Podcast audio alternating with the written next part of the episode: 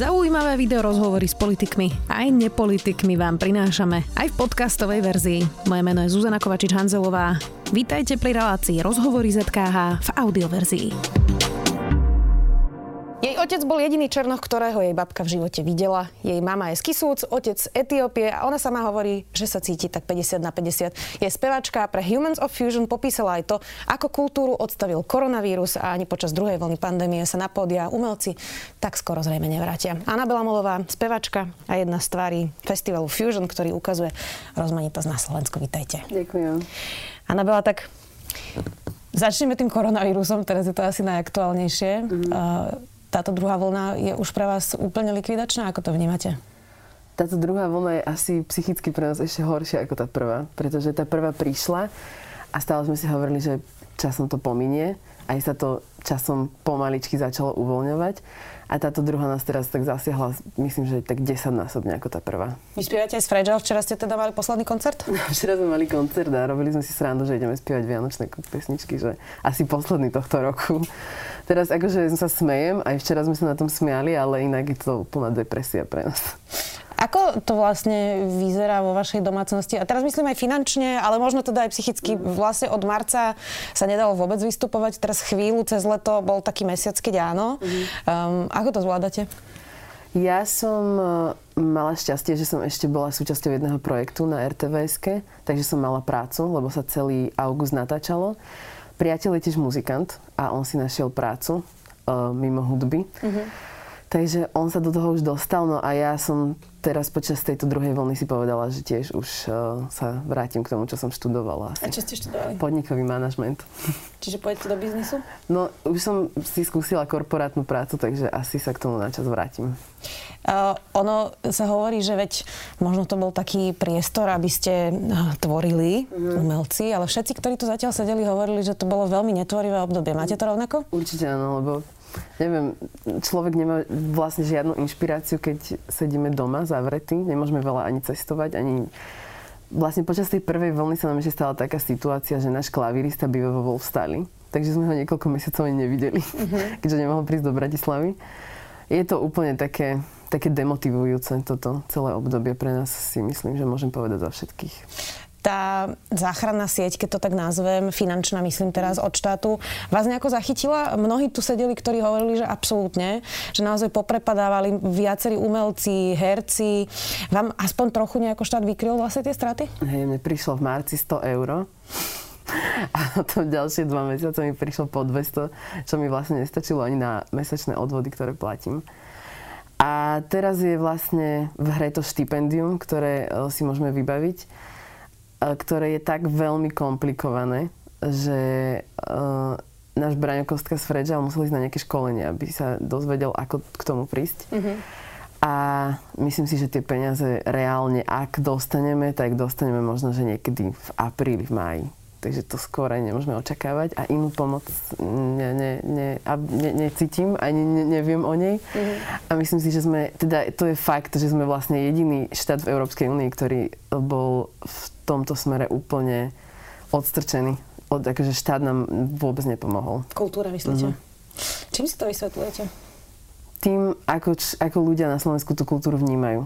A to sa vlastne teraz veľmi ukázalo počas tej korony, že aj tie facebookové diskusie obyčajných ľudí, ktorí si o tom písali a keď sa náhodou v televíznych novinách alebo niekde spomenulo, že sa ide pomáhať kultúre, a ako si to tí obyčajní ľudia vysvetľovali, tak to bol extrém úplný. Ja som sa raz zapojila do jednej diskusie, čo bola veľká chyba, ale už mi to nedalo. a ešte to boli ľudia, ktorých poznám dokonca. A vôbec som nereagovala nejak drzo, ani že zle, ale som proste mala takú potrebu tam napísať, že tá kultúra nie sú len ľudia, ktorých oni poznajú zo smotánky, mm. lebo tak sa o tom bavili. A dostala som taký komentár, že čo sa ja stiažujem, že keď zarábam toľko, koľko zarábam a asi mi chýba sa predvádzať pred ľuďmi. To som mhm. jedna pani napísala na ten komentár, takže vtedy som si povedala, že to nemá zmysel. Akože. A stále som si hovorila, že vďaka tomuto obdobiu možno ľudia začnú tú kultúru vnímať inak, ale mám pocit, že to je len horšie. Uh-huh.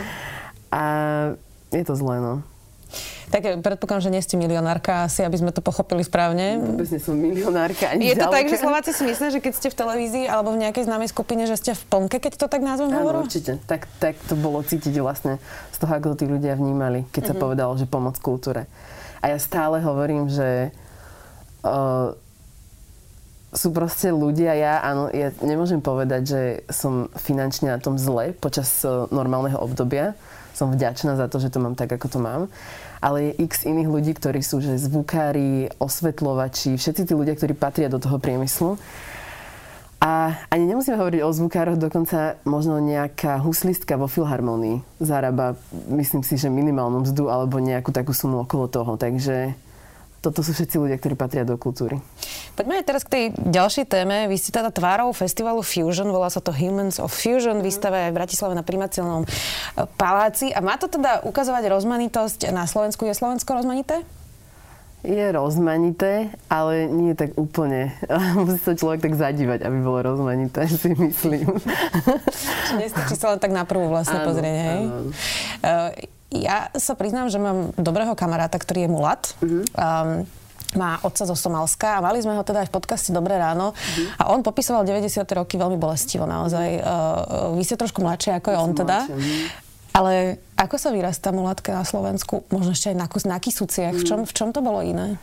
Ja si myslím, že túto situáciu by vedeli najlepšie popísať len moji rodičia, ale akože viem z rozprávania, že nebolo to úplne najjednoduchšie, keď mamina donesla ocina na Kisuckú dedinu, že jem si zobrať tohto chlapca. A dokonca boli také veci, že ľudia z dediny chodili mojej babke rozprávať, že to je nedovol, že aby sa za neho vydala a tak. Ja som mala šťastie, lebo e, som bola tak vždy obklopená takými, že fajn ľuďmi, aj keď som bola dieťa, aj keď som bola tínedžerka, som chodila na cirkevnú školu v Novom meste nad Váhom a tam to bolo super. Že ja som sa nestretla s niečím takým počas detstva, ale, ale akože určite boli také posmešky, ale ja som skôr také dieťa bola také, také flegmatické, že aj keď mi niečo niekto povedal, že, že OK. Ale potom, keď som už bola staršia, tak som to začala už vnímať a hlavne odkedy som prišla do Bratislavy, tak som zažila rôzne také situácie. napríklad? No, bola reštaurácia, kde nás napríklad neprišli obslúžiť. Bratislave, v 21. storočí. Áno, myslím, že pred 4-5 rokmi sa to stalo. Wow. Potom rôzne také situácie, že som išla v električke a pán s kotlebovskou mikinou začal na mňa vykrikovať. A rôzne také, že som stála napríklad v rade, mm, myslím, že v McDonalde a pán sa predo mňa predbehol a hovorím, že prepáčte, že ja som tu čakala, že mám sa vrátiť naspäť do kmeňa, že k neandertalcom a takéto akože rôzne veci. Ale toto sú ešte také veci, ktoré je to strašné, že to poviem, ale sme na to zvyknutí, že sa to tu deje. Ale horšie je to, že keď sa to udeje, tak tí ľudia naokolo sú ticho. Mm-hmm. To je najhoršie na Že sa to. vás nikto nezastane vlastne. Napríklad tá električka vtedy bola plná a nikto nepovedal ani jedno slovo. To bolo najhoršie na tom, no. Báli ste sa napríklad pri tom e, mužovi v električke? Je to také, že človek nevie, čo má očakávať a že bojí sa aj o fyzickú bezpečnosť? Mm, Určite áno, len ja som po ocinovi taká, že ja neviem byť ticho, keď sa niečo také stane. Aj keď vidím, že niekomu druhému sa niečo také stane, tak ja sa vždy musím ozvať. Že niekedy by možno, že bolo aj lepšie, keby som ostala ticho pre moju bezpečnosť. Ale vždy niečo poviem alebo zareagujem a mm, není to možno niekedy dobré, ale áno, je, akože bála som sa, veľakrát som sa bála, nie len vtedy v tej električke, ale veľakrát. Keď nás pozerajú ľudia, ktorí mm, si možno povedia, že to je strašné pre Boha, tak odporúčili by ste mi, aby teda neboli ticho na budúce, keď také niečo uvidia?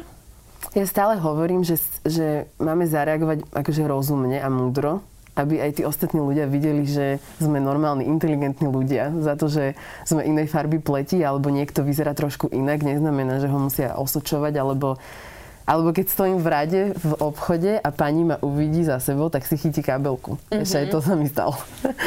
Takže ja sa snažím stále hovoriť, že všetci vlastne takí, že iní na Slovensku by sme mali uh, by sme sa mali proste ukázať, že sme inteligentní, normálni ľudia, aby nás proste nejak prijali tí ostatní. Uh-huh. Aj keď je to hrozné, že to stále musíme kategorizovať vlastne. Že Zlepšuje sa to, máte pocit? Ja si myslím, že nie. Podľa mňa to je len horšie a prispievajú k tomu tie sociálne siete a to, že vlastne ľudia to v anonimite môžu ešte viacej šíriť. Uh-huh, uh-huh.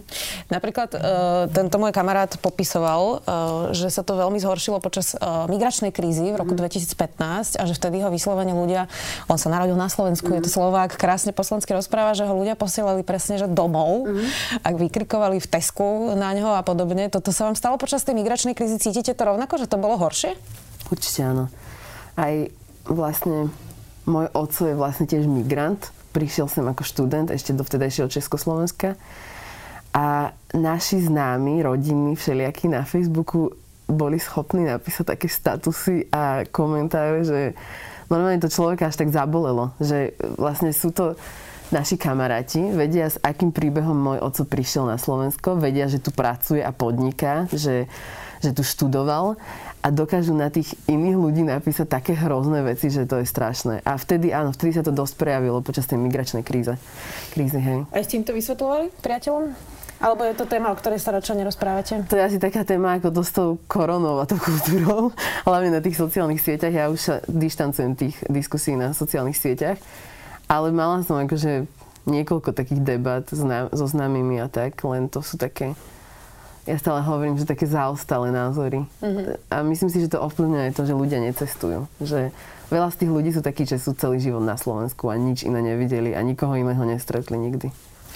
Uh, spomenuli ste viackrát tie sociálne siete. Mm-hmm. Máte pocit, že to vyťahuje z ľudí to najhoršie? Mm, dá sa to tak povedať, pretože tí ľudia sa tam vlastne skrývajú za to svoje meno a za tú profilovku. Takže nemusia sa bať lebo ja si myslím, že 90% z tých ľudí, čo tam píše tie hejterské a zlé komentáre, by to naživo nikdy nepovedali. Mm. Lebo ja som nikdy nestretla nikoho, kto by ma zastavil na ulici a povedal mi niečo, čo si niekedy prečítam na internete. Takže dá sa povedať, že... Áno. pána v tej električke. Áno. Ten bol odviazaný.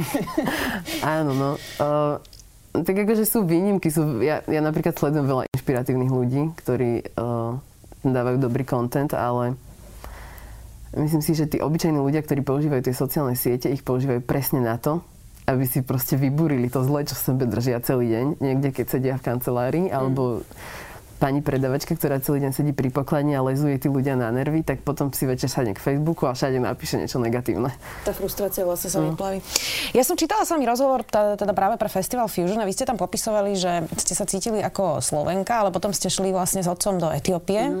a už sa teraz cítite uh, pol na pol. Predpokladám, že niekto, kto možno, ako ste popisovali, žije celý život na Slovensku a nebol nikde, si to nevie predstaviť a rôzne stereotypy si predstaví, že ste šli do Etiópie a čo ste mm. tam zažili, takže že čo to znamená polovičná etiopčanka a polovičná slovenka? Tak ono tie stereotypy, ktoré si ľudia predstavujú, som si aj ja predstavovala, keď som tam išla prvýkrát. A čo ste si predstavovali? Keď sme išli prvýkrát, tak som mala myslím, že 13. Sme išli celá rodina, aj s maminou. Mm-hmm.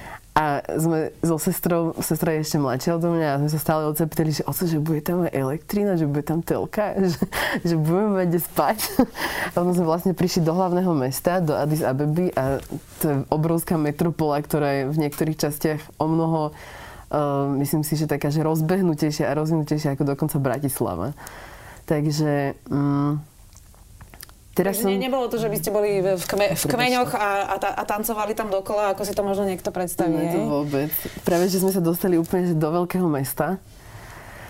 A teraz som vlastne minulý rok som tam bola s ocinom že sami dvaja sme išli a to bol tiež úplne iný zážitok, ako keď sme boli celá rodina, lebo som ocina zažila v takých tých uh, klasických situáciách, lebo keď sme boli celá rodina, tak musel na vás dávať pozor a starať sa o nás a tak. A teraz akože ja som bola s ním, ale robili sme si svoje. A um, preto som vlastne spomenula vtedy, že sa cítim odtedy tak 50 na 50, lebo som začala, um, odtedy ako som tam bola, tak som začala na sebe badať všelijaké také vlastnosti, ktoré tí ľudia majú. A aj som si to vlastne pripísala, že prečo, prečo je môj oco taký, aký je, tak teraz to už chápem. Čo napríklad? O čom hovoríme? Taká, taká ležernosť, že uh, napríklad doma bol nejaký problém, tak moja mamina už vystresovaná a oco, že však v pohode, že to bude v pohode. že on sa veľmi ťažko dostane dostane do nejakého takého extrémneho stresu alebo vypetia. A ja som, myslím si, že taká istá v týchto veciach a aj nedochvíľnosť. Dneska som tu bola skôr, ale inokedy väčšinou meškám. a taká, taká pohoda, že, že strašne málo takého stresu, že taká pohodička, život. Máte pocit, že um, keď ste prišli teda v 13 do Etiópie, že vám to otvorilo nejakú komnatu, ktorú ste možno dovtedy mali zamknutú? Určite áno. Že sme vlastne um, tak viac pocitili tie korene naše, aj so sestrou. A nakoniec sme tam vlastne boli ešte aj s bratom, ten mal iba dva roky. Ale on sám si niektoré veci pamätá. A je to také otvorenie očí, si myslím, že pre každého, kto by tam išiel, ale o, nás sa to tak viacej dotklo, keďže sme tam mali rodinu a sme vlastne prvýkrát boli niekde, o, odkiaľ ocino pochádza.